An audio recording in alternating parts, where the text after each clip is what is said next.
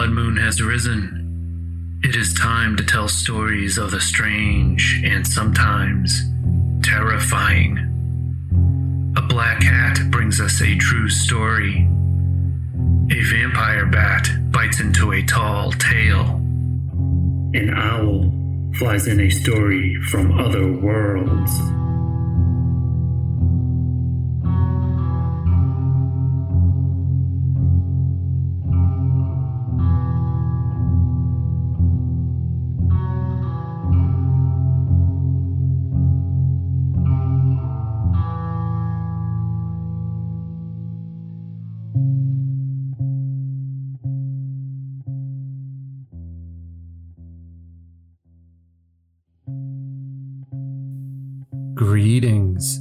This is Blood Moon Podcast.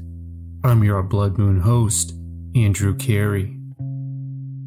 If you have a strange story or terrifying tale you want brought to life, please make your submission at bloodmoonpodcast.com. Now turn up the sound and turn off the lights. Our animal totems have stories to tell.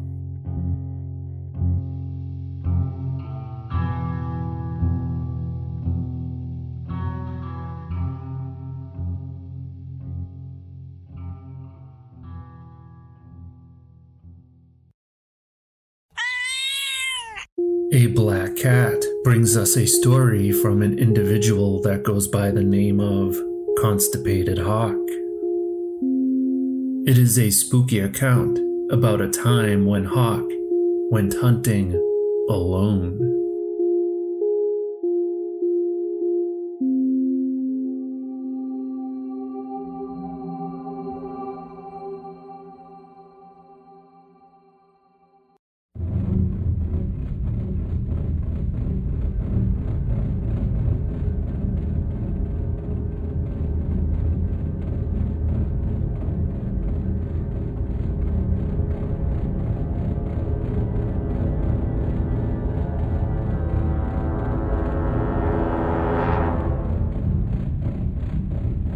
Live in the UK, and my friend's uncle owns quite a large bit of land, and we go hunting quite often.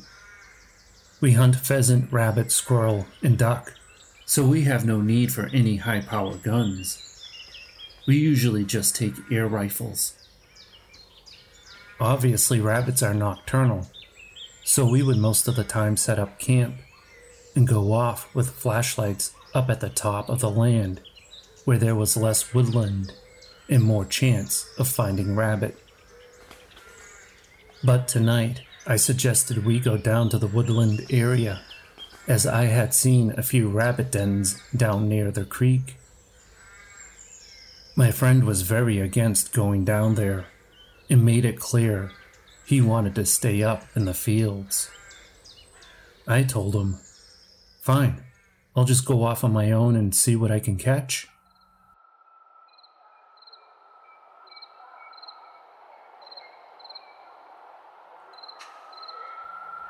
I get down to the top of the creek, and as I near the creek, I remember hearing splashing and kicking in the stream, which I thought must have been rabbits.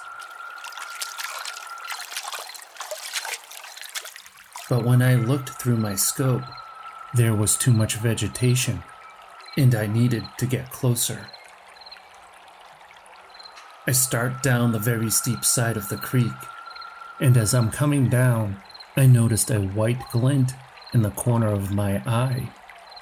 And when I looked, I noticed it was a bone. I thought that it was quite cool and wanted to get a closer look. Upon said closer look, I can see quite clearly that it was a fully grown female deer. This is strange because, as I said before, I live in the UK and we don't have a lot of predators down south where I was. So I thought, of all the things it could have been, was it my friend's uncle? No, he doesn't have a deer hunting license. A very large fox? No, I doubt a fox could kill a deer of this size. In the end, I came to the conclusion that it had fell down the creek and broken its leg and been left to die.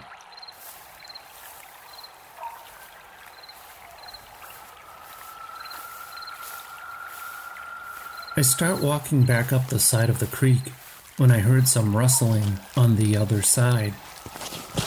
I think it's a rabbit, and I scope in to take a closer look.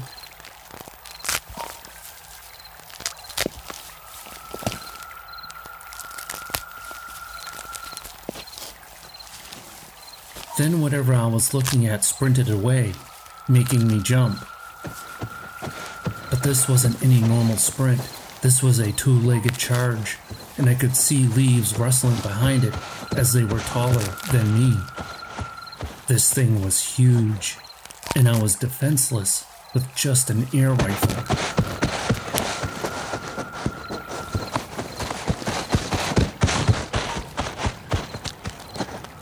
The sheer force of this thing ran with was enough to give me chills. So I hurriedly walked back up the creek to the fields to tell my friend what had happened. I asked if it was him doing it to scare me. He swore on his life that he had been up here for the whole time.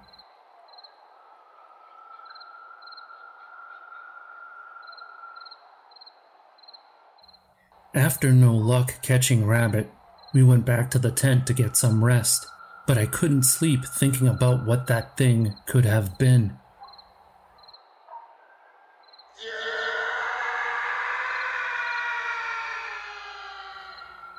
My heart dropped. The loudest blood curdling scream made me jump out of my skin. My friend woke up in a fluster, asking, what was that? It was silent for a few minutes, and then it happened again.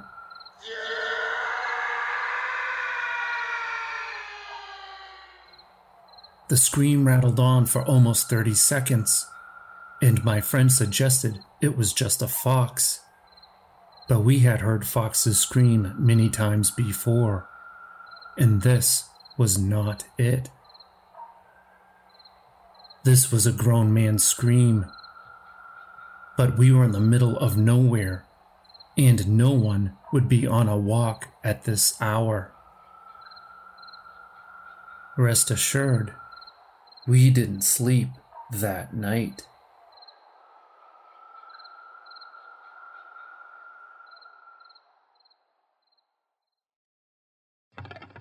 Before we tell the next story, I ask you to help me keep the animal totems happy. Please subscribe, review, and tell your family and friends about Blood Moon Podcast. We also invite you to follow us on Instagram at the Blood Moon Podcast. Now, back to the stories of the strange and sometimes terrifying.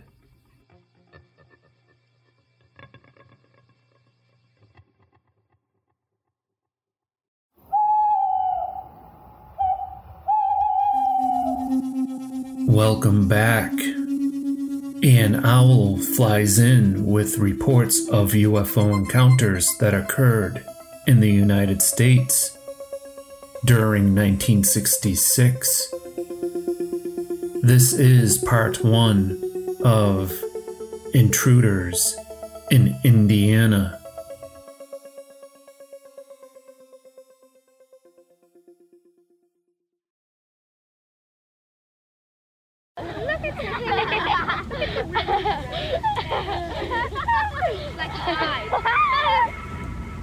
Was a warm summer afternoon in 1966.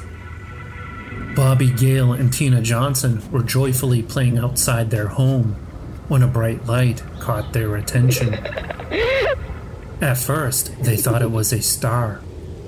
Then it swooped down over a nearby barn. They realized that it was a silver flying saucer. The domed craft drifted towards State Road 44, which was only a block away from the children.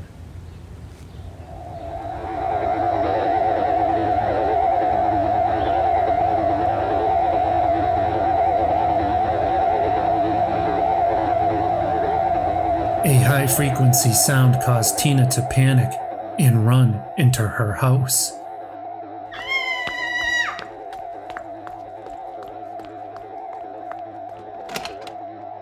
The dome disc hovered in place. Hatches opened and a beam of light was fired at the roadway.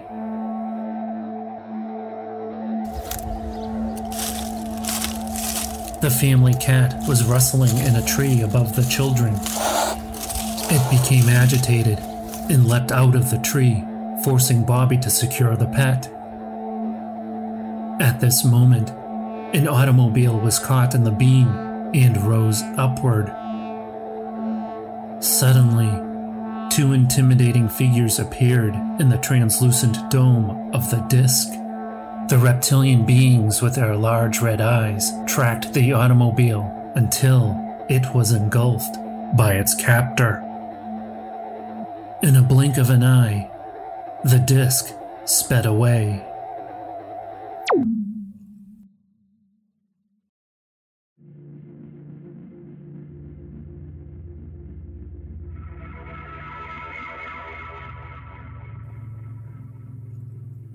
On a fall evening in Connersville, Indiana, just a couple of months after the Johnson kids witnessed the abduction, a young woman stood at her bedroom window she was not sure how she got there or why she was there. She could not move. Beyond the window was a domed aircraft hovering in midair. The multicolored lights pulsated rhythmically. Inside the portals of the craft were humanoids outfitted in metallic suits and their features startled the observer. Long blonde hair, pale skin with sharp facial features, and large, almond shaped eyes that were a brilliant blue. Collectively, the beings penetrated her mind with a message.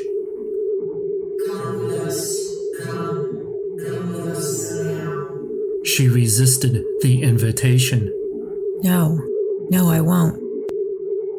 Danger ahead. There's danger in the future.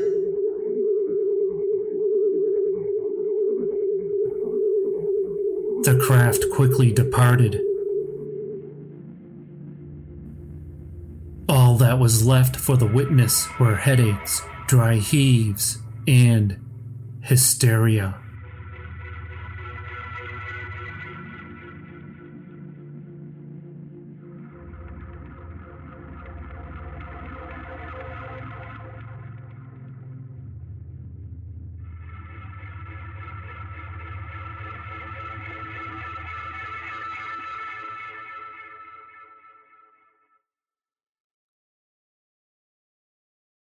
Hello, listeners.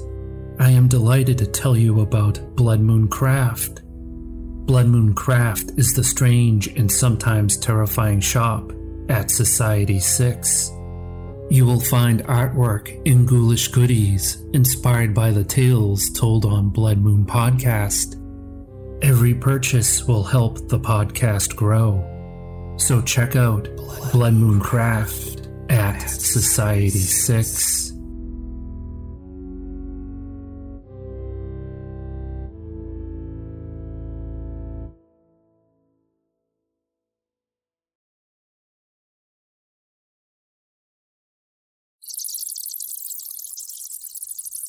A vampire bat bites into an old ghost story called Uncle Abraham's Romance. This tale was written by Edith Nesbit in 1893. No, my dear.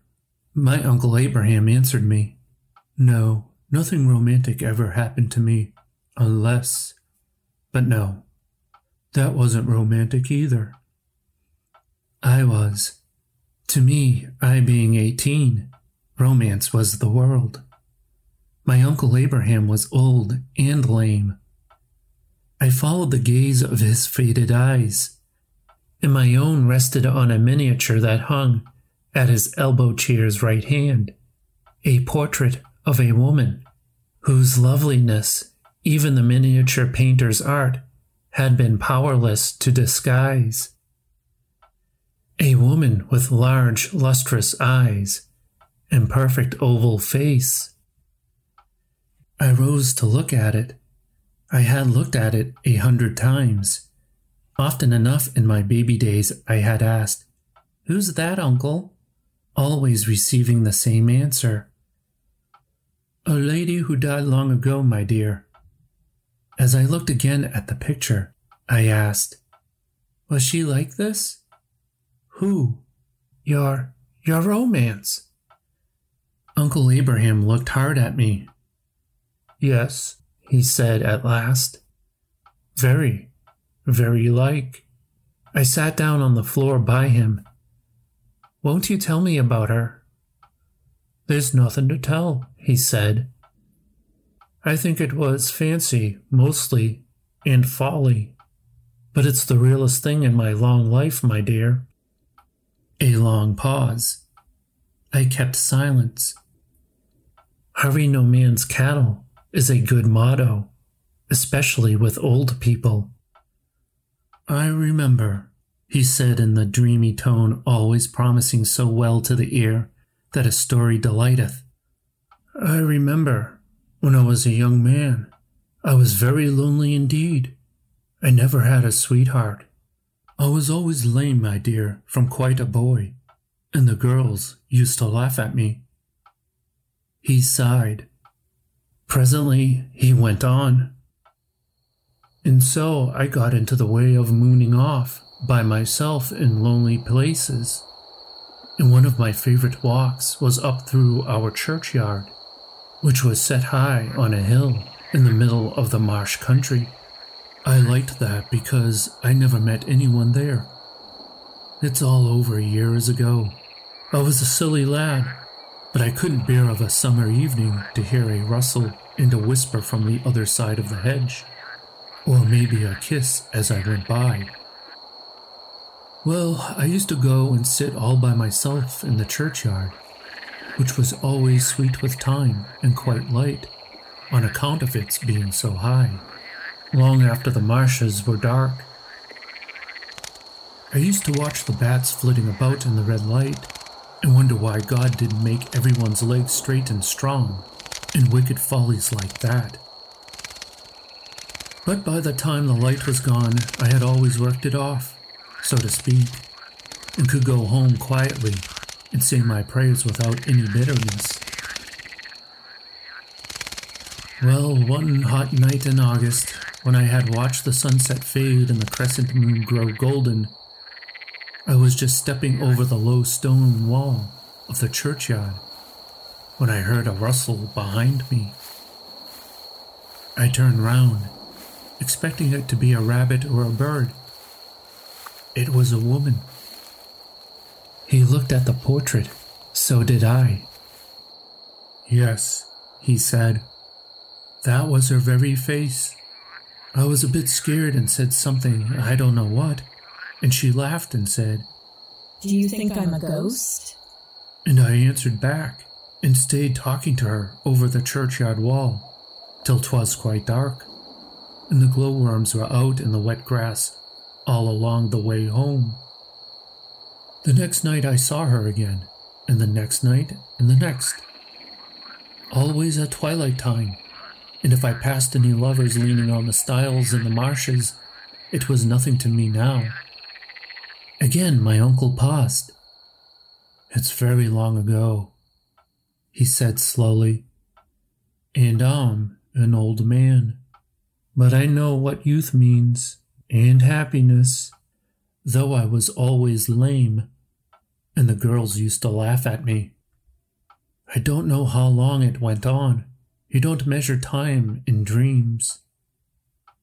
But at last your grandfather said I looked as if I had one foot in the grave, and he would be sending me to stay with our kin at Bath and take the waters. I had to go. I could not tell my father why I would rather had died than go. What was her name, uncle? I asked. She never would tell me her name, and why should she? I had names enough in my heart to call her by. Marriage? My dear, even then I knew marriage was not for me. But I met her night after night, always in our churchyard, where the yew trees were and the lichened gravestones. It was there we always met and always parted. The last time was the night before I went away. She was very sad and dearer than life itself, and she said, If you come back before the new moon, I shall meet you here just as usual. But if the new moon shines on this grave and you are not here, you will never see me again any more. She laid her hand on the yellow lichened tomb against which we had been leaning. It was an old weather worn stone, and bore on it the inscription Susanna Kingsnorth, O.B. 1713. I shall be here, I said. I mean it. She said with deep and sudden seriousness. It is no fancy. You will be here when the new moon shines? I promised, and after a while we parted. I had been with my kinsfolk at Bath nearly a month. I was to go home on the next day, when turning over a case in the parlor, I came upon that miniature. I could not speak for a minute. At last I said with dry tongue, and heart beating in the tune of heaven and hell, Who is this? That, said my aunt. Oh, she was betrothed to one of our family many years ago, but she died before the wedding. They say she was a bit of a witch. A handsome one, wasn't she? I looked again at the face, the lips, the eyes of my dear and lovely love, whom I was to meet tomorrow night when the new moon shone on that tomb in our churchyard. Did you say she was dead? I asked, and I hardly knew my own voice. Years and years ago. Her name's on the back and her date. I took the portrait from its faded red velvet bed and read on the back Susanna Kingsnorth, O.B., 1713. That was in 1813. My uncle stopped short what happened? I asked breathlessly. I believe I had a fit. My uncle answered slowly. At any rate, I was very ill. And you missed the new moon on the grave? I missed the new moon on the grave. And you never saw her again? I never saw her again. But, uncle, do you really believe? Can the dead? Was she. Did you? My uncle took out his pipe and filled it. It's a long time ago, he said. A many, many years.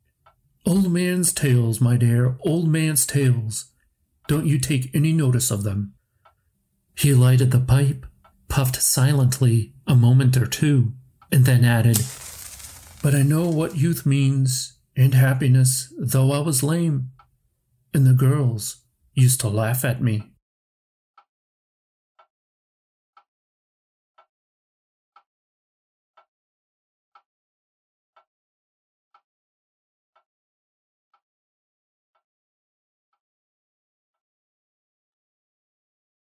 The blood moon is setting. Thank you, Constipated Hawk, for sharing your story. You can read Hawk's account on Reddit Intruders in Indiana was researched and written by Andrew Carey. Uncle Abraham's Romance was written by Edith Nesbit and it is in the public domain. Voiceovers provided by Andrew Carey and Melissa Chabom. Sources are in the show's notes. Music and sound effects by Blood Moon Podcast. Other sound effects are from quicksounds.com and freesound.org. Thank you for listening.